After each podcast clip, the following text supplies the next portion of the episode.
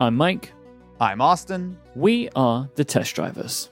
and we put tech through its paces. And it's here, the ARM future. It's right now. Before we talk about all of the wonderful ARM powered computers today, uh, I have a few gaming related things that I wanted to talk to you about. Ooh, whatever could that be? Well, you know, it's just the same things that we've been speaking about in this opening segment for the last few episodes, but they're kind of The new Game and Watch, right? Yeah, you know what? there is this funny thing where it's like this was Nintendo's next generation entry was the Game and Watch. Did you get did you get one? Oh yeah, I did. Yeah? I forgot about it actually. And so the day that it came out, which was I think actually was in the middle of Hell Week, right? It came out like I wasn't expecting it. Yeah, it came out in Hell Week. so we like dropped by, I, like I picked one up, and I was like, you know what, this thing is really fun. I mean, it's a little tiny handheld that plays, you know, what is it, Ball, and then Mario one and two. Yeah, so like it plays the traditional Game and Watch like LCD game from when these were a thing, you know, decades ago. Uh, which was the ball game, which is just you're basically juggling with Mario.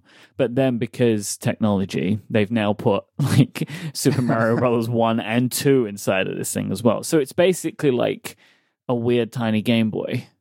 Yes. Which side note, this look, it was really fun. I definitely spent like 30 minutes as soon as I opened it playing ball. Uh, but uh, can we get a, a a Game Boy Retro, please? Maybe 2021, Nintendo, if you're listening. Yeah, you want like one of the like the SNES minis, like just like a Game Boy. Oh, I would be all over it. I'm like straight up. They're actually there are ones that you can get that are powered by like a Raspberry Pi Zero. Yeah. Um, they're like pre-built. They have the shell and everything. Very tempted to get one of those because playing literally just like half an hour on the Game Watch, I was immediately like, you know what, I need this. But I suspect you might be playing a different next generation console. Yeah, I finally got my PlayStation 5.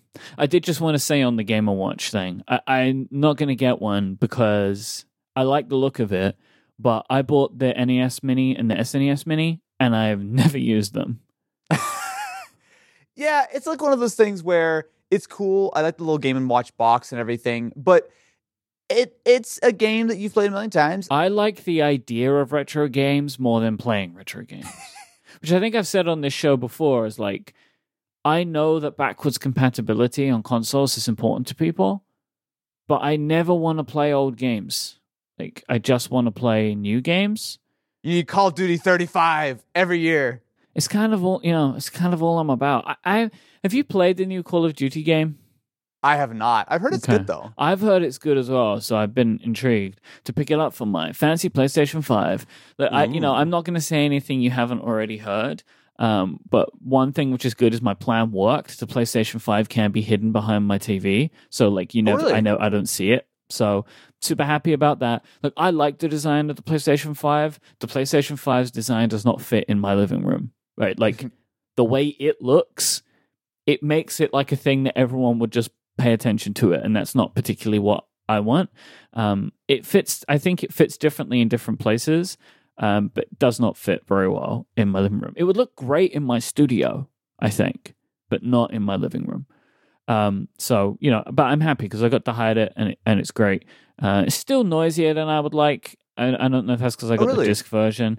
I mean, it's not noisy all the time, but sometimes Huh. it loves to really kick up a sound. I think it's mostly related to the disc. Like maybe I should just l take the Oh. disc out because I have a I have Spider Man in there. Right, right. So- Interesting. It's like spins up at certain points and you know just does its thing. It's mostly when I turn it on. So I, I don't know if that's that's probably related to it, but but like look, the controller is it. The controller, Ah, the DualSense controller is next gen gaming. Everything else is just like whatever to me. Honestly, it's just like yeah, they look great, but every console looks great. Every new console looks Mhm. better than what it replaced. And like, you know, like yeah, 4K looks fantastic and 120 frames is fantastic, but none of the games are really taking full advantage of this technology yet. You know, like it annoys me that I have to choose. You know, do I want good frame rate or good graphics? I find that really annoying. Um, I want all of it, right? Just give me all of it. uh, so like you know, all that stuff's going to shake out, and this is really normal because as well, like all of the games that are out right now, like right now, are also made for the PlayStation 4 and for the Yeah. Xbox One X. So they're not what they could be. And I Mhm. expect if in the next year or two, we'll start seeing some of those games. You know, like there are games that were developed with these consoles in mind. And I look forward to seeing those. But stuff I've played so far, uh, obviously, I've played some Astro's Playroom, which you kind of have to. It's the demo for the controller. You know, like when I talk about how great the controller is, it's coming from that game. Other games do a decent job with it, but Astro's Playroom shows you what's truly capable.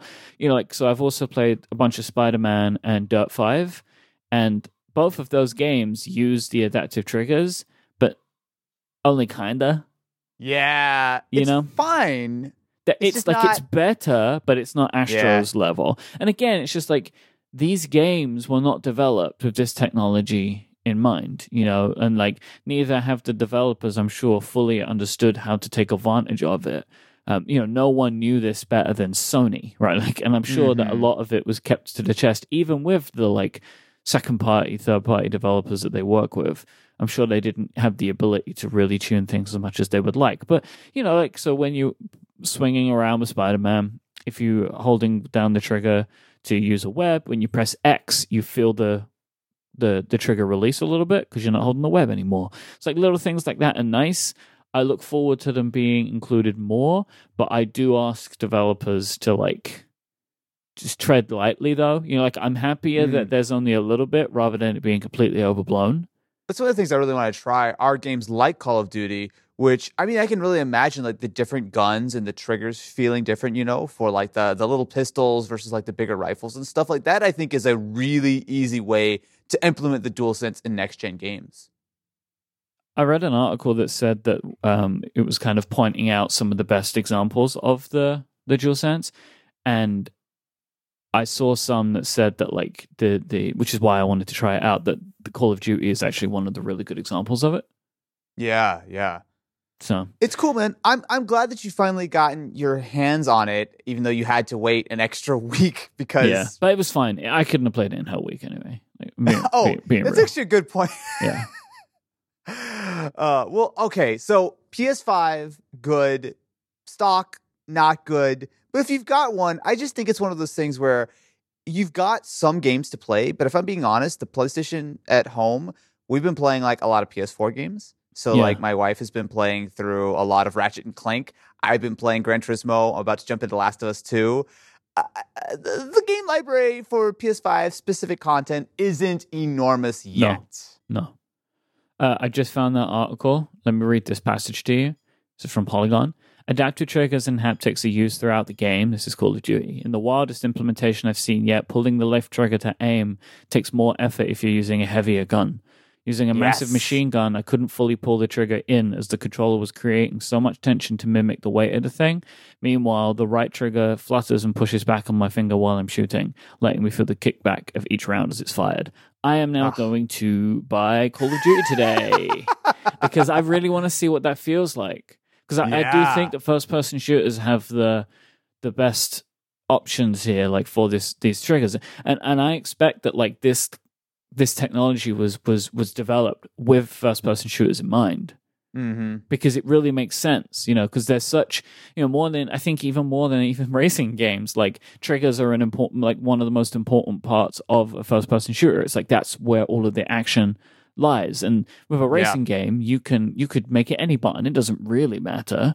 Um, like you know, we've all played so many racing games with like X and square as accelerate and brake. Yeah. you know, Yeah. but but with a first person shooter, really these days the only way to to make them work effectively on console or with a controller is with L2R2 stuff. So, you know, I'm sure that's why they ended up going with it. So I also got a Radeon 6800.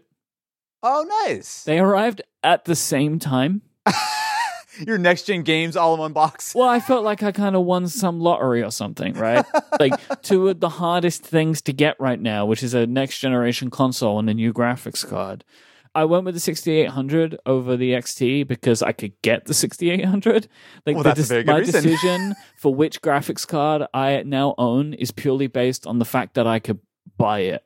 Um, I didn't. So it's interesting. Like I know that the 6800 is closest to the 3070, I guess. Um, Hmm. in in the way you would think about it, it's like the entrance into the line. and I didn't want the 3070 because it looked wimpy. I know this sounds so stupid, but like Yeah. the the because I wanted to get the ones that came from like with the reference designs, right? Right. And the 6800 looks like the 6800 XT basically. Mhm. Yeah. But the 3070 looks like a baby brother version of the 3080. It's a lot smaller. And with the type of PC that I want to build, like it's going to be a part of the overall visuals. And Mhm. kind of the 3070 just didn't, it just didn't look right to me. I, I know this sounds super stupid, but you know, that's just how No. it felt. Like I, I, I'm, I'm a man of aesthetics, I guess. But yeah, the 3070 just like, I don't really know why NVIDIA made the 3080 and the 3090 look so kind of beefy, but the 3070 with its size and the fan placement, I don't know what it is about it, but it just doesn't it just doesn't look right to me. So now that you're getting your hands on PC parts, is it time for the Mike PC build special Oh where yeah. you custom do the entire like have you given actually much thought to what your system looks like, the size, the rest of the components? well, it's definitely been made worse by the video that you put up.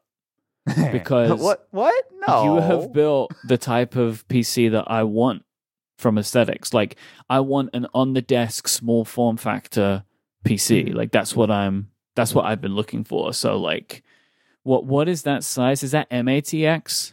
Yes. So I recently built a new personal gaming rig, actually for the first time in, in several years. I pretty much started from scratch. Uh, and I built inside a Corsair 280X. So the thing is, I wanted to get something which was, yeah, micro ATX. So something a little bit more of like a middle ground because I know that there are some ATX chassis that are very, very compact.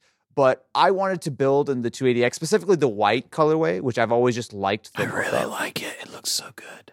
It's good. I mean, look, the 280X has its fair share of issues as a case. Um, the airflow is pretty much garbage town uh, because you've got glass everywhere, so there's Yep. no clean like intake or whatever. I've got a 240 radiator in it right now, um, but eh, there's definitely a lot of optimization I want to do. I, one of those glass panels is probably just gonna be removed permanently once I kind of get it fully set up. I mean, I would say even like looking at it, that top panel, Yes. just get it out of there. Yep, yep, that's the plan. Because it's like it's a great case. So uh, if you haven't seen the 280X, uh, I did a whole video on it. But essentially, it's a micro ATX chassis, so it's a fair bit smaller than most systems. But importantly, because it's MATX, you still have four PCI slots. That was important to me because not only do these new cards take up a ton of space, right? I mean, the 6800 XT I've got inside already takes up like two and a half slots anyway. But I also want the ability to install additional things such as a 4K capture card, potentially even like another like 10 gig NIC or something. So I, I like the sort of the middle ground of it. Um, for my next build, or maybe even for your next build, based on what you want to go, there are, like I said, some ATX chassis which are very compact. But the thing is, because so many of these new components, like the CPUs, need like you know radiators and whatnot, but specifically these graphics cards are just so large, you do kind of have some problems trying to build a very small form factor system and have the next gen graphics all in one. Yeah, I, I would say that like just looking at the your build, this is kind of the minimum size I would want to be at, or like the it's like I wouldn't want to go smaller than this because again, like this will be my second PC build. I don't want to go too small Mhm. because I don't feel like I will be able to do it. Right, like I won't have enough space to work in. You know. I don't know. You're soldering keyboards over here. I That's think you true. manage it. I have kind of upped my geek cred uh, since then. I'm working with more electronics components, but I do also have a CPU on the way. Oh, Uh, but I don't know anything about it. well, uh, uh, it might be a Ryzen 9 5900X if I knew a thing or two about it. Uh, I don't know. I have Uh, a, you know. a kind benefactor who is helping me uh, get a new Ryzen CPU, which I'm super into. Right, like I'm. I, I said this in the show. Like I wanted to build. I wanted to build an all AMD system because I'm. I'm kind of excited about what they're doing right now, and so as well, Yeah. like I, you know, I've watched the benchmarks of the 6800. Like I know that maybe it's not like as knockout as some of the Nvidia stuff in some circumstances, but honestly, I'm probably not going to do a lot of gaming on this PC. Like, It's going to be mostly for me a content creation PC, like for Twitch streaming.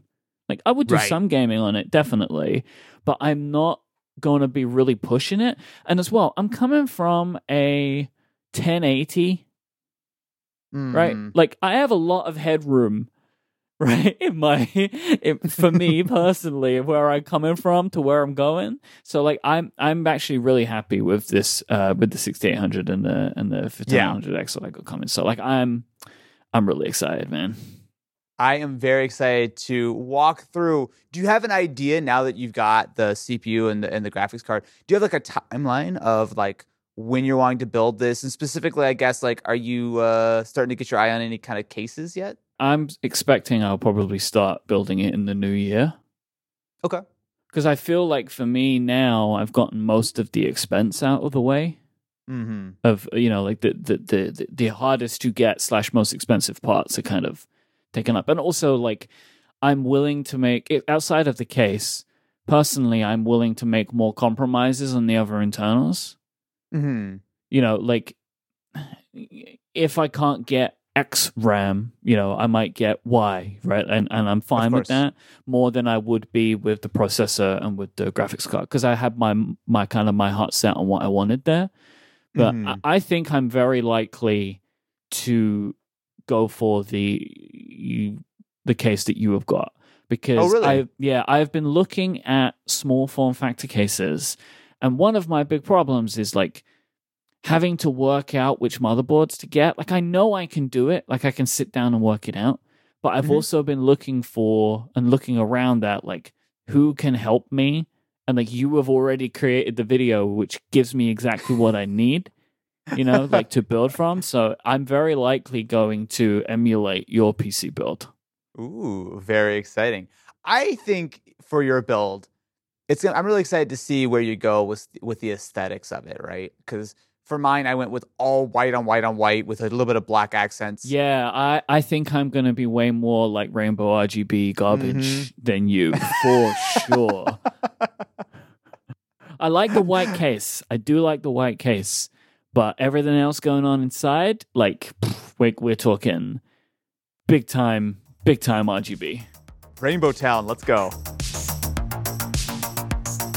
This episode of The Test Drivers is brought to you by The Intrazone by Microsoft SharePoint. The Intrazone is a podcast. I love podcasts. You love podcasts too. Finding new shows is a great way to expand the stuff that you know about, the stuff that you learn about, and also to find something entertaining. If you're looking for something new, The Intrazone is a bi weekly podcast of conversations and interviews on how Microsoft SharePoint, OneDrive, and related technology can work for you and maybe your business. You'll hear from guest experts behind the scenes and out in the field so you can see how SharePoint fits into your everyday work life to easily share and manage content, knowledge, and applications. Every episode covers a bunch of segments like news and announcements, a focus topic of the week, guest perspectives, FAQs, and upcoming events as well. So you ha- just so you have an idea of what to expect. Some of the stuff that I found on previous episodes the conversations about working from home, figuring out intelligent intranet solutions for your organization, and also APIs and teamworks and how they can work for you and the people you work with. Personally, I love that the show features a ton of conversations that focus on the current challenges of working through the COVID 19 pandemic. Work is changing, and I like that this show helps contextualize the challenges that we're all facing right now and the opportunities with more distributed working, looking at better ways to make us all work together. Go and listen to it right now. Just search for the Intrazone wherever you get your podcasts. That's I N T R A Z O N E, or just click the link in the show notes. Go check it out. Our thanks to the Intrazone by Microsoft SharePoint for their support of this show and all of Relay FM. You know, this discussion about ARM computers, we're going to talk about ARM Macs now. This kind of thing is what makes me so excited that we started this show now Yeah. because we really started at a time where a lot about consumer technology is- changing, and I don't think we knew it. It was such like you're right, like especially in hindsight, because we've talked about this show for a while, right? And so when we started, obviously we started like literally the day that the Z Flip got announced, right? Which I think has been eighty percent of the show up Yep. until this point throughout the year. But you're right, between folding phones becoming an actual legitimate option this year Mm-hmm. and the transition of the Mac over to Apple Silicon and ARM and obviously some of the larger trends of you know the consoles this year, the explosion of the high end of the PC gaming space. I mean, it does feel like we kind of struck gold and like, hey, look at all the things we have to talk about every week. Yeah, and it's like I know that people might find this kind of thing to be a little sappy, but I'm like so astounded by the fact that all of these technology companies were able to release their products this year.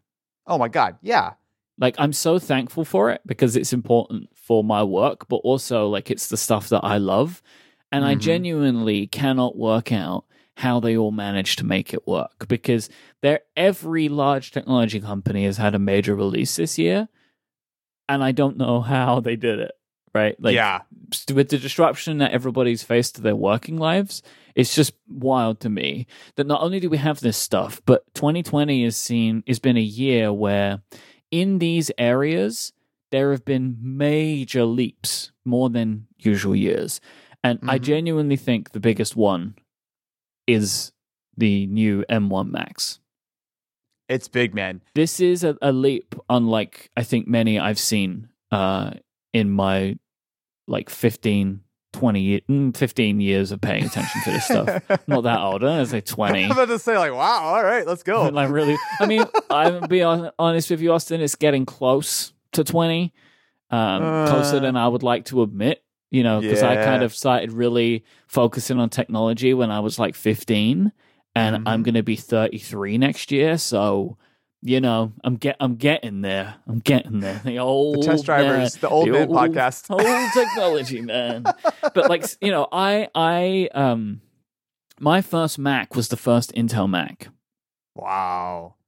Wow. So you've had the whole transition. I had the whole the whole Intel period has been my my kind of uh, time with the Macintosh, and you know, and seeing what they have. So I have memories. I have I have fond memories of the Intel Macs and, and the way that Apple had the transition in, but I feel like they've already done better with their first products than they did in the first year of the original Intel transition. yeah. Everything is so incredible. So look, you've seen the videos, you've seen the benchmarks. You know, these these things are faster than any Mac in their class. They're faster than Macs outside of their class, and they're also faster than pretty much anything else in the industry in their class, right? Mm-hmm. Is that fair to say? Yes. Yeah. So to set, I guess, the context. So you have uh you got a, a 13 inch Pro. Yeah, I got the MacBook Pro, yeah. Okay. So I have spent the last uh, week and maybe week and a half or so on the base model MacBook Air. Um, made an entire video on it. I edited the entire video on it. When you said the base model, yeah, because I watched your video, is you using the seven core GPU version then? Seven core GPU, Right. eight gigs of RAM, 256 gig SSD. Yeah, Wow. completely base, right off the shelf. Yep. So I have since over the last few days uh, switched over to the 13 inch Pro as soon as I finished the video. But I think it's hard to understate how rarely this kind of thing happens, right? I mean, I think your your example of like the last time that they transitioned from PowerPC to Intel back in like 2006, 2007, something like that Mm-hmm. it's it's crazy to think that even then, which that was a huge leap forward, right? I mean, at that time, it was very clear that Intel was the way forward. PowerPC had kind of run its course. They made that transition. This time, it's almost a similar kind of thing, but I feel like it's been executed in a much better way because I, to be fair, was not on the Mac back then, but I know that the transition was fine, but the performance wasn't quite as completely groundbreaking. And of course, they were switching to Intel chips, which were already being used throughout the PC space, right? So there was no major advantage. It was really Yeah, there wasn't a surprise. There was a surprise to Mac users. It's like, oh, your your computer runs way faster now, mhm. but they didn't take the industry by surprise, which I they think caught up. they have done. Yes. So if you followed the Apple space, specifically when you've looked at the Apple Silicon side for the last few years in the iPhone, and specifically the iPad Pro, right? I think the 2018 iPad Pro was the first time I was like, oh, okay, got it. This thing is like a full like laptop class chip in an iPad. it's not a huge surprise. Yeah, the 2018 iPad Pro was when Apple started talking about how much faster the iPad is than Windows PCs. That that was when they first started talking about that. And now, a couple years later, a couple generations later, the M1 chip is everything that I could have hoped for and more, right? And Mhm. again, I spend most of my time on the base model Air, chopping through all this 4K video, getting like 12 hours of battery life, completely fanless. Like, I mean, it feels like a massive generation leap. And it's like in the PC space, and especially, you know, you look at even like the, the Macs that we've had over the last, you know, four or five years you get 10% more performance. You get 5% more performance. You get, oh, two more cores and oh, you lost some some boost frequency, right? Like it's been these little incremental gains, which to be fair is the way that the PC industry has been for a very long time, right? I mean, the last 8 9 years short of something like the introduction of Ryzen, it's been little bumps here, little bumps there, but we've gotten used to these single digit performance gains, maybe 15% on a really good year. But now in with the flip of a switch, now we've got two times the performance, three times the performance, four times the performance of these Macs, which is crazy town, right? These are not just powerful com- laptops or powerful computers. Like these are like some of the most powerful computers, period. Specifically when you look at things like the single threaded score, like those Firestorm big CPU cores inside these M1 chips are right up there with like a 5 gigahertz Zen 3 out of an $800 Ryzen processor on a single threaded basis, right? I mean, sure, that has more, more cores and there's still some advantages there. But when you look at the core per core basis, it is incredible how far these M1 Macs have come. Mhm. And that Ryzen, you're throwing like 50 watts at like one core. It's just like ridiculous stuff. Whereas these M1 chips, the entire MacBook will be pulling like a quarter of that kind of performance, or that specifically that power to hit the performance.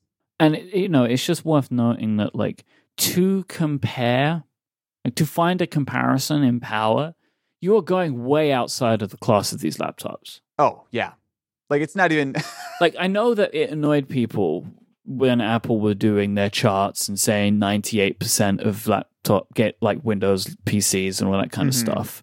But Mhm. now that you see it, you can see what they were saying, right? Yeah. That like, Yeah. yeah, there are products, but the products in the market, the computers people buy, they are faster than pretty much all of them. Mhm. Yeah. So for you know, I I would expect cheaper. because Well, yeah. which is a funny thing for them really. Like but if you're going head to head on performance, it's going to start to get expensive, I think. hmm Well, there's there's so much to talk about with this. So part of this is certainly because of the x86 to ARM transition, right? So it's the same base architecture that every phone and laptop for the last you know decade plus has used, right? And when you look at the performance of the iPhone, it's clear that uh, there's very little that you can do on an iPhone that actually really taxes the processor inside. Like, I mean, they've come so far, and it's it's it's funny to see that yes, the M1 is a improved version, but it's not that different than what's in your phone. And like, we've gotten to the point where you see these huge performance leaps every year on the phone, and you go, oh yeah, it's uh, Twitter's a little bit faster, whatever. Mhm. But then you unleash it with a full desktop OS. You throw things like Logic, like Final Cut, like Premiere, like you throw these huge desktop class applications at it, and you realize that the chip team at Apple has been so far ahead that now they finally get to really flex on, hey, look, we've really built some crazy, crazy stuff here. I think it's worth noting. Apple has said this. I, I, I believe them. The the it's difficult to say that like you know oh we know the A14 and the M1 is one of those right. Mm-hmm. I really don't think that's the case. Like Apple have a Yeah. way of making their chips, Mm-hmm. and you see the common lines between them. You know, like the amount of cores, the split between high performance and uh, efficiency cores, and all that kind of stuff, right? You see that, oh, we have this amount of cores in the machine learning processor, all of that kind of stuff. And I think Mhm. because there's just sheer similarities in the way the chips are made, that people are, are kind of brushing it off as saying, like, oh, it's a souped up A14. Like, I really don't think that's the case. Like, this is just the way that Apple builds their chips. And I think that it is. I mean, we can look back on this claim now, but I think that it is foolish to assume that the Mac chips will always have this link that you can draw to the iPhone and iPad chips. Because Yeah, once we start getting towards Mac Pro, it's going to look different. That's how I feel. So it's interesting because if you look at uh, Apple as a chip manufacturer, right, as a as a CPU, as an SoC sort of company, there are interesting parallels because you look at someone like Intel or AMD. They like, specifically on the AMD side, right? They make the Zen core, right? That is the the CPU core they put in all the Ryzen pro- products, Threadripper, you know, the the Epyc server stuff. Like that's like that's one core that they build that can go down as low as a few watts to fit inside a thin and light laptop, all the way up to hundreds and hundreds of watts for the entire chip in something like a 64 core Epyc server that's chugging away inside some data center for you know years and years at a time. But they designed these sort of CPU cores to be able to scale all the way down and all the way mm-hmm. up, right? So you have this huge thing with any silicon with any CPU, there's sort of a power curve, right? Where you might get 80% of the performance at 30% of the power.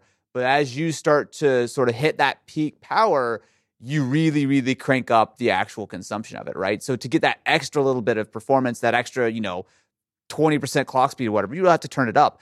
And what we haven't seen yet is what Apple will do when they hit that part of the curve. Yeah. So from all the the benchmarks and all the the data that we have at the moment, the M1 Max chips are similar in a lot of ways to the A14 as far as their sort of their power consumption and how far they've mm-hmm. pushed it. So it seems like they clock between 3 and 3.2 gigahertz, which is only a slight bit faster than the A14. Now, mind you, the A14 inside the phones has a cut down configuration across the board. So it has all those same building blocks, but it just has fewer of them, fewer CPU cores, fewer GPU cores, and of course, less TDP to work with.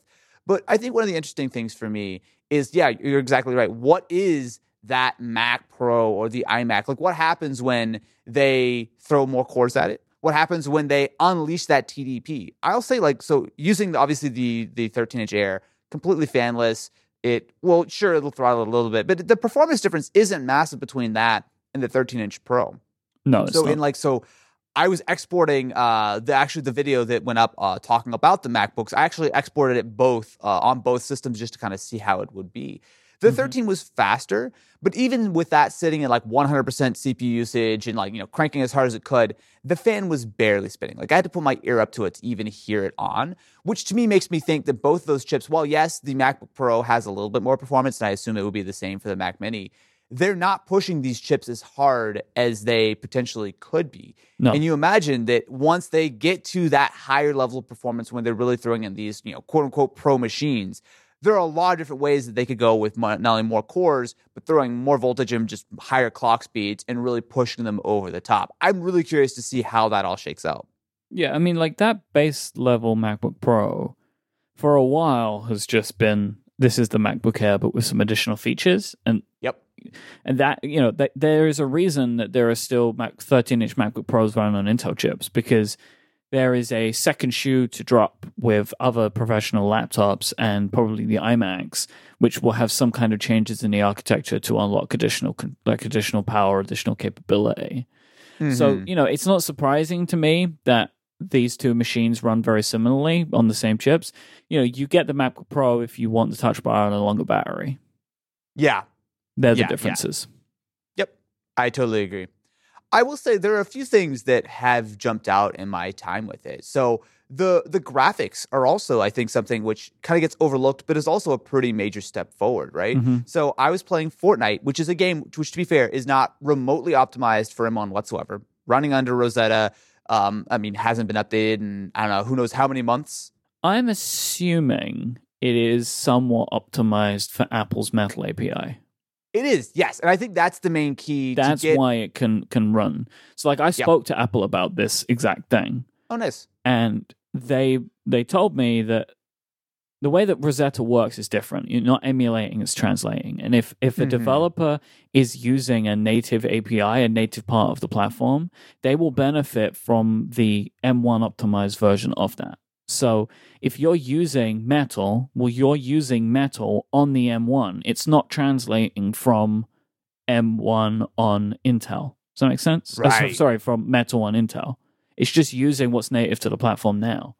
Absolutely. And I mean, no, that does make sense. That's one of the advantages because when you look at the way the graphics APIs work compared to, you know, sort of more, I don't want to say down to bare metal, but the, the way that CPU code is written is just generally different, right? Like graphics Mhm. code is always kind of abstracted a little bit one higher level. So it does make sense that there's a little bit more of that portability. But even aside with the the translation or anything that they have to do to get something like that working, which again is nothing because Fortnite just works right out of the box. What I was really impressed with is on that fanless MacBook Air, I was seeing like 1080p medium at like 50 to 60 FPS, right? That is something that basically no Mac short of maybe the 16 inch MacBook Pro and the iMac could do before. And I'm Hmm. doing it completely unoptimized on a 13 inch fanless Air, right? Like, Yeah. so there's a lot of sort of stories to the idea that these M1 chips are powerful across the board. I mean, for me, I've mostly been using this Mac for typical tasks, you know, like which is fine. You know, using Safari, got Sheets, and you know, using Twitter and Slack and Discord, that kind of stuff. But I've also been doing all of my audio editing on that machine, Ooh. and you know, whilst you know, like stuff like exporting the the project, it's fast. It's faster than any laptop I've used before, um, but it's not as fast as my iMac Pro. But there Mhm. are some audio tasks, um, like encoding the file, like the final WAV file to MP3, where Mhm. it's neck and neck with my eight core Xeon iMac Pro with 32 gigabytes of RAM. and Logic, so the audio editing tool that I make that it, that Apple create, runs smoother on this Mac than I've had it run on any Mac I've ever used. That's awesome. Like zooming in, zooming out, panning around the project, making edits, like dragging hundreds of uh, clips across a timeline. All of that stuff runs so much smoother on this Mac than any Mac I've used in years. It's it's very impressive. Yeah, no, I will completely back that up on the Final Cut side, right? So, one of the things we've been doing this year is we've switched over a lot of our footage to the Sony A7S Mark III. Phenomenal camera in many ways, but it shoots uh, in H265, a very, very difficult codec to work with. Specifically, it's 10 bit 422. Like, there's, it's, it, it makes most of our systems pretty much incapable of editing, right? So, you look at, we have like 15 inch MacBooks around we can't we straight up cannot edit that without transcoding or using proxies.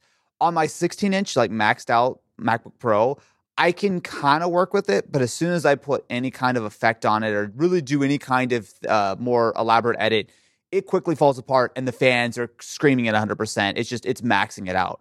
On the M1 MacBook Air, it cuts like butter. Now, in many ways, I will say that I don't want to overhype things like you like you were seeing with the the 13 inch Pro versus the iMac Pro. It is certainly not a oh this is a magical chip that is 50 million times better and it's just is everything is perfect. But in many ways, the Air and even the 13 inch Pro to me feel a lot like the 16 inch MacBook Pro, and that the responsiveness is faster on these M1 Macs. Like it's clear that the CPU horsepower is very much there. The graphics I think are good, but especially when I throw like multiple streams of 4K footage and I'm like working with like some ProRes stuff here, 264, 265, adding color grades. Like it's you know, some of the more complicated timelines I work with. It did slow down, right? Like some of my specifically like my playback kind of struggled a little bit. But honestly, it struggled in a way which was not that different than something like my 16 inch MacBook Pro would have handled. Yep. And of course, the advantage there is that I'm working on a very, very small laptop. I'm working with something which is making no noise and is giving me very similar performance. And in fact, it is better in some other ways, right? So it's like, to me, this is such a clear win right out of the box for even like pretty heavy creative work. Like it's better than I was expecting it. And again, it's like the comparisons that we're making are for machines that are typically so much more expensive, so much more powerful. Yeah. You know, like the MacBook Air is not a machine for this kind of work regularly. Oh, absolutely. I would never edit a 4K video on a MacBook Air, right? Like I used to use an Air back in like 2012, 2013, but my workflow was very different, much, it's much super less taxing. possible. You can do it. People can do it. But if Yep. you're doing it for a living and you're doing it regularly, it, these things can get very difficult to handle. Yes. But the point is, it's not anymore. And like the ultimate thing to remember here is like Apple use that phrase. They love to use it about the hardware and software. Like their their benefit is the hardware and software working together in harmony, basically. Mm-hmm. This is the result of that for a Mac. They've not had the ability to do this for the Mac, prob- uh, ever, right? Yeah. In the Yeah. way that Apple know how to do it now, where they control every piece of the stack, and that allows for them to build things and optimize things in ways that were are not possible. I really loved something that um, Marques said in his in his review. I think he was just talking about them all in general, if I remember rightly Mhm. of kind of like we can't compare these anymore to machines in their class. You can't say this only has 16 gigabytes of RAM and that means it sucks. In the same way that iPhones have so much less RAM than their Mhm. counterpart phones, but they are so much smoother than all of them. Yeah.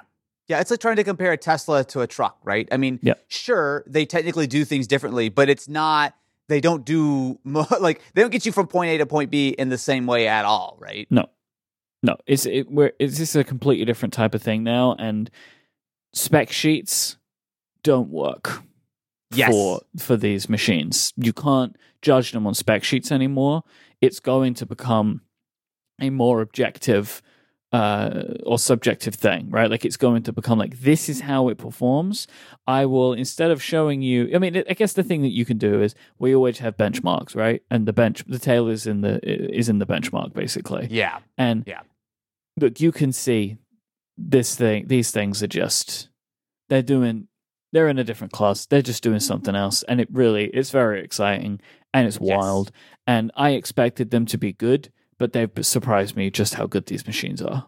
I will say, even though I have had a very good time and I really do enjoy using these, it does feel a touch like, you know, 1.0. Um, Oh, I will say it- well, specifically on the software side.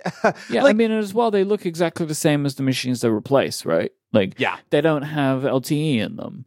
Um, there's no touchscreens, uh, nothing, right? Like they are. It is the MacBook Air, the MacBook Pro, and the Mac Mini as you know them. And I do not believe for a second that that is Apple's plan here. But this is how they chose to start. Yeah, and I think what's impressive about it is how smooth what a honestly is a huge transition has been, right? I expected that, you know, native apps would run well, it would be good, it would feel fast, and then apps running under Rosetta would be like decent, right? And so Mhm. obviously, and I know we'll talk about it a little bit, I spent a lot of time recently in preparation for this on the ARM version of Windows, right? To kind of see how that side of the house has been. And that gave me an expectation that non native apps would run poorly, right? Or like kind of barely acceptably. The thing is, unless you're paying attention, I don't think the vast majority of people would even know that you're running an app that is under Rosetta that is not optimized at all. It is that good, which is crazy to me that they were able to do something like this, such a huge transition, and make it essentially seamless. Like I could hand my grandma a MacBook Air if she knew how to use a Mac. I would hand her a MacBook Air and she would have no clue what was inside it, no clue that there were any app compatibility issues. It would just work exactly the same way. And that is a massive technical feat that they were able to pull off on day one. This episode is brought to you by Pingdom from SolarWinds. Do you have a website? Does your website have a shopping cart, registration forms, or contact us pages? If you answered yes to any of these questions, you need Pingdom because nobody wants their critical website transactions to fail. This means a bad experience for your users and could mean lost business for you. But the good news is you can set up transaction monitoring with Pingdom. Transaction monitoring will alert you when cart, checkout forms, and login pages fail before they affect your customers and your business. Pingdom will let you know the moment any of these fail in whatever way is best for you. You can customize how you're alerted and who is alerted depending on the outage severity. Pingdom cares about your users having the smoothest site experience possible. So if disaster strikes, you're going to be the first to know. It's so easy to get started. Go to pingdom.com slash relayfm and you can get a 14-day free trial with no credit card required. Then when you sign up, use the code TESTDRIVERS at checkout and you'll get a huge 30% off your first invoice. Our thanks to Pingdom for their support of this show. That is pingdom.com slash relayfm for a 14-day free trial and the code TESTDRIVERS at checkout to get a huge 30% of your first invoice. Our thanks to Pingdom from SolarWinds for their support of Relay FM. So you have been mm-hmm. trying out ARM on the other side of things. by using a Windows machine on ARM. Yes. Windows on ARM has been a thing for a while, but it hasn't. It's fair to say it has not lit the computing world on fire. so it's funny because like obviously Apple has all the spotlight right now with Apple Silicon, the M1 chips, and rightfully so. They've knocked it out of the park in many, many ways. But Microsoft have been doing this for a while, right? I mean, of course, they spent a lot of time building Windows Phone back in the day, which was pretty heavily influenced by the actual sort of Windows core. And they end up moving a lot of that stuff over and sort of combining it with things like Windows RT back in 2013, which fun fact, that was actually the very first Surface was a Windows on ARM device. It was technically Windows RT at the moment, but and that was honestly that had a lot of issues, aka it only ran apps that were specifically optimized for it it was a little bit rough, right? And was also running Windows 8, which has maybe not aged the best in the world. But this has been something that they've been working on for a while because look, the ARM transition is not anything new, right? I mean, the writing has been on the wall for a lot of sort of industries. Specifically, you look at like phones, right? I mean, they've completely dominated that. And so you look at the advantages of the ARM architecture and that it is generally speaking much cheaper than buying chips from Intel or AMD. You also get a great level of battery life, and the performance year over year has improved at a rapid rate, much faster than the traditional Intel and AMD systems of the world, which are in some ways constrained by their x86 architecture, their x64 architecture. I mean, you can certainly look at that and think that, oh, look at all this great legacy we have and all these apps that are going to run from, you know, 20 years ago or whatever the case is. But in many ways, you look at that as almost a little bit more of a hindrance than a, help these days, whereas ARM is just like boom, boom, boom, 20%, 50%, 100% faster every year. So I have spent some time with a couple of actually devices over the last few years because after Windows RT, it failed uh, did not do well, and they pretty much killed it. Right? No. uh, look, it was too early, right? I mean, it was it was just too early. 2012, there was no app support. They didn't have the fundamentals there um, really quickly, that sort of void was sort of eaten up on the low end because, I mean, you have to keep in mind, this is back when the Chromebook was first coming out. And I know that Microsoft were terrified of losing all that sweet Windows and Office money to Google's like coming in with the Chromebooks. Mm-hmm. So instead, they partnered up with Intel. They essentially started giving the sort of Windows licenses away for very cheap or pretty much free to get the price of low end uh, Windows laptops down to compete with uh, Chromebooks, right? And that actually did work fairly well. I mean, you look around at any kind of like electronic store, you'll see a lot of cheap Windows devices and you'll see a lot of Chromebooks at that, you know, two, $300 price point. But they still wanted to try to jump into the ARM ecosystem. So back in 2018, they gave it another try with Windows 10 on ARM. And this was mm-hmm. a much more full version of Windows 10, right? This was not like some like oh you can only run like five apps and it was running on a little Surface. Like they actually brought out like a full version of Windows that would support pretty much everything you'd want with some caveats, but it was running under a Snapdragon processor. Now, Mike, I'm just going to hazard a guess. Have you ever seen a Windows on ARM device in the wild? Have you ever noticed one? Like, do they stand out to you at all? Have you ever actually just like seen one? I would have no. I would have no idea. You wouldn't. No. You also probably haven't because they haven't sold that many. well, I mean, I mean, that's a trick okay. question, really. I, I, I don't want to be mean. I don't want to be mean. Look, the guys at Qualcomm, they do a great job. There's a lot of good work they've done. And specifically, they have, I mean, it's hard to say some of this stuff because like we've just seen what Apple's done and it kind of uh, it's on a little bit of another level, but they're also on a different level of budget, just to be fair. But I mean, they've done, definitely come a long way, right? So back in 2018 was the first time that I tried the Windows 10 on ARM experience. Uh, so I used it was an HP Envy tablet, so it was kind of surfacey. It was like that two in one, but it was powered by a Snapdragon 835, which at this point is four or five years old. Like it was not brand new by any means. And it was just the phone chip, right? So there was no real optimization on the hardware side. There was optimization, of course, on the software side for Windows to run. But generally speaking, I mean, it was just a straight up like the phone, the, the exact same chip that you would have inside like your, uh, what was it, like Pixel 1 or whatever they had back in, in 2017, 2018. There were, in theory, a lot of advantages there. So when you're using a straight up phone chip, now that you have much better battery life, right? I mean, even with that thing cranking at like 100%, you're still getting far better battery life than any, especially of the Intel or even AMD was a bit of a uh, bit rough back back then, but it was a clear step forward there. You also had a lot of the advantages of ARM baked in. So, like, it would instantly wake up, like we're expecting on M1 Macs. And to be fair, a lot of the new Intel processors are much faster at that. And one of the really big advantages was that LTE came basically for free, right? So, because they were using a phone chip, it had all of the stuff, like it had the modem built in and everything. It was a fairly straightforward process to get LTE up and running, something that I do wish that ARM Macs had. Yeah, I hope so. But uh, it was still a little bit rough. So the thing is, Windows on ARM did at that point support some backwards compatibility, right? So if you think about Windows, you're using Windows for the legacy apps, right? You're not using it to, you know, use Pixelmator and all these kind of things. Like you want to, you know, use Chrome, you want to use Photoshop, you want to use these apps that have been around for a long time. I think that's one of the main strengths of the Windows platform. And while yes, you could run apps, of course, that are optimized, most of the apps that you would run back in the day were 32 bit, right? So it was like uh, most apps had a 32 bit option, but the thing is, the emulated performance was not great because you were essentially running on a phone processor, which was weaker. And then when you were running it in emulated mode, you were losing another half the performance, right? So it was not great. Okay.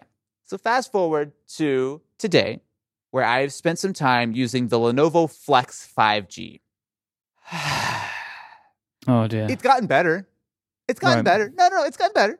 It's gotten better, right? Um, so the the Flex 5G, uh, as the name implies, has 5G built in. That's great. It's awesome. It's uh It also, by that, would imply that it flexes.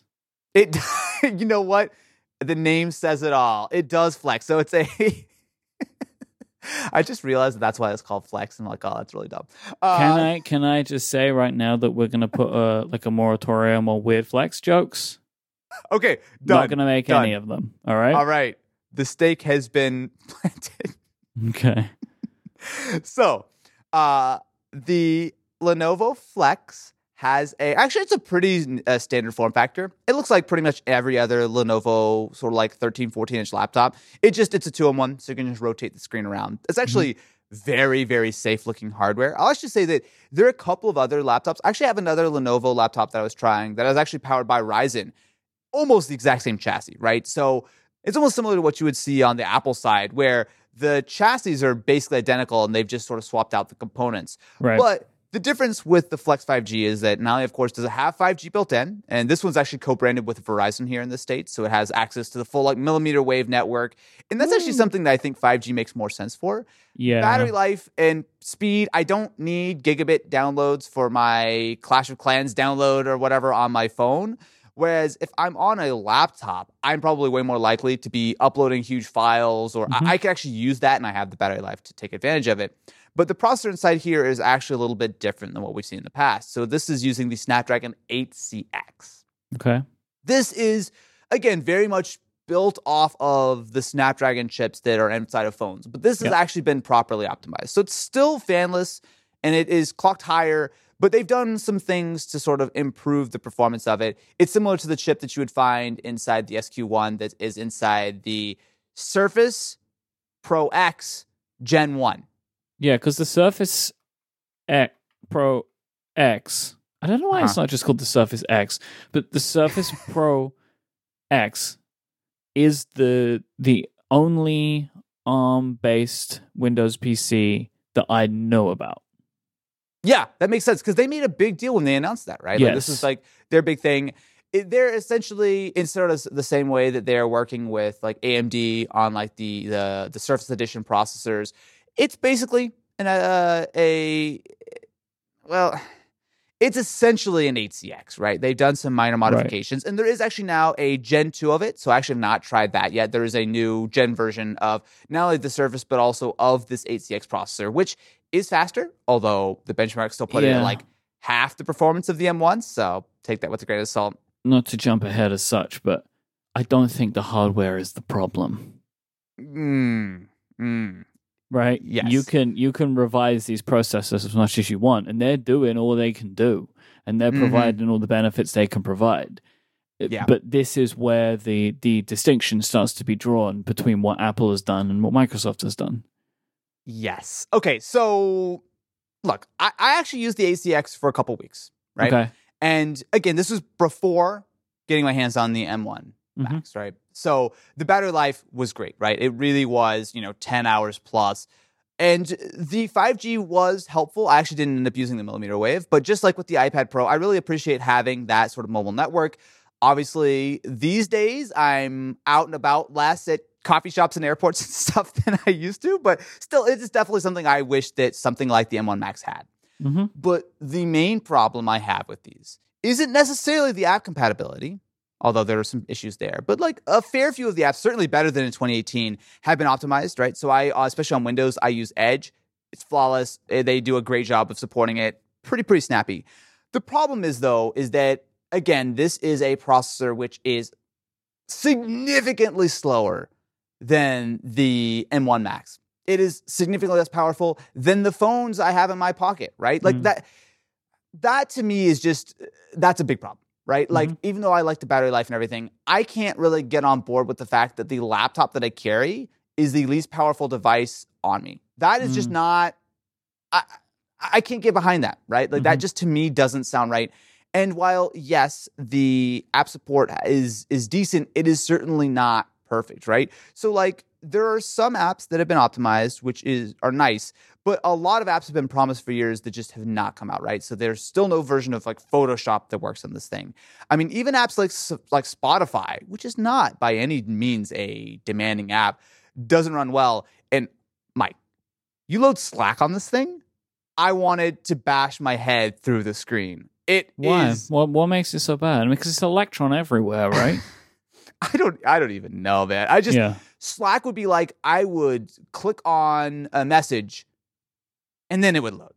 I would Mm. start typing and the, the the actual keys would be like a second or two behind my key presses. Like it's just Hmm. not good. Not good, right? And it really does show the difference between translation, which is what Apple is doing with Rosetta to basically do all the work ahead of time. And so essentially the app is running everything fairly native once you actually load it up. So sure, the first time you load up a, a an Intel app on an M1 Mac, it might take an extra five, 10 seconds to load, but then that's it. Versus emulation, which is what they're doing on the Windows side, it just is a no brainer. Now, I don't Mhm. know if that's even possible. I am not going to pretend to understand how much work goes into emulating versus translating this code, but the performance is clearly not there. Part of that, I think, is just due to the fact that the chip is not as powerful, right? I mean, more horsepower just gives you tons more room to play with. But I think the way that the Apple silicon transition has been done is just, it feels significantly better across the board. it's tough because I, didn't immediately give up. I mean, I used this thing for two weeks, right? If it was really trash, I would not have, I wouldn't have spent two weeks on it, right? And I get why a lot of people do use this, right? It's certainly not massively popular, but you know, I mean, Qualcomm are on their third, fourth generation of these chips. I, mean, I bet we're not too far away from another generation. Uh, they usually announce this kind of stuff toward a, around that CES timeframe, and they've continued developing things, right? So they're working on getting 64-bit app support up and running. The 32-bit app support has gotten better, right? So the performance, even though it's still not up to the M1, like they've gotten better at running these older apps, but I don't know, man. It it is really like it was one thing to use the Windows on ARM stuff before trying M1. And like, okay, you know what? There's some compromises, but it's nice that it wakes up fast and 5G and the battery life is really good. But then I use an M1 Mac. I was like, oh, wait, no, this is what the transition could be. But I think there's some big differences because on the Apple side, I mean, Tim Cook walks out and says, hey, we're switching to Apple Silicon. It's going to take a year or two, but this is the future. If you want to make a Mac app ever, this is what you need to build it for, right? hmm On the Windows side, they're like, hey, we're building another version. Uh, developers, uh, support it if you want. And the problem with Microsoft is, oh, and you know us, we might Mhm. change our mind. yeah, yeah. It's like, I mean, obviously, Windows is a far larger, far more open ecosystem. It runs on a billion devices. Look, I think actually, literally, it runs on a billion devices. And so they're completely within their rights to build lots of versions, and sort of developers will pick up the support as needed.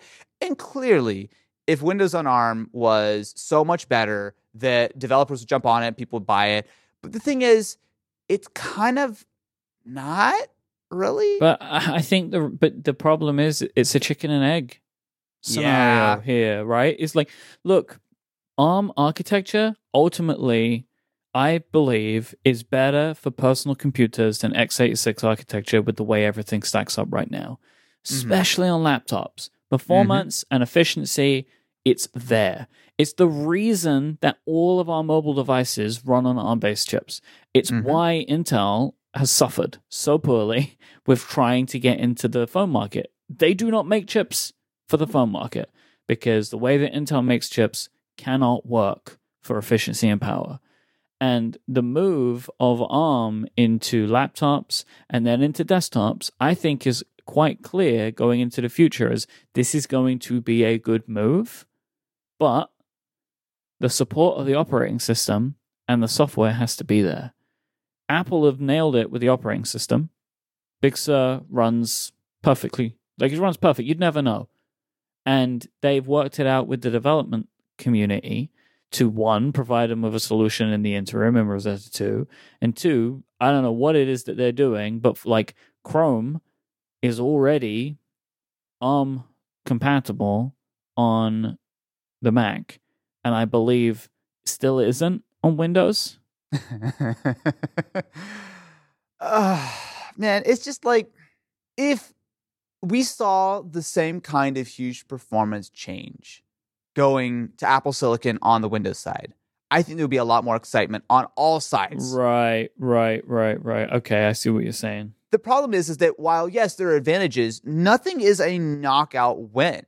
So yes, battery life is good, but guess what? Intel and AMD, and they both actually made pretty good strides. And ultimately, while yes, battery life is important, eh, when you're building a laptop, you can squeeze a little bit of a bigger battery in there usually, and you can make up the difference, right? It is not like something like a phone where you're very, very constrained. You have a little bit more flexibility. Mhm. Then you look at the sort of 5G support. Yes, that is nice, but it's still, I think, a little bit more of a niche thing. I don't think that's enough for people to go out. And there are certainly Intel laptops that have 4G and 5G, right? Like it's it's rare, but it is a possibility.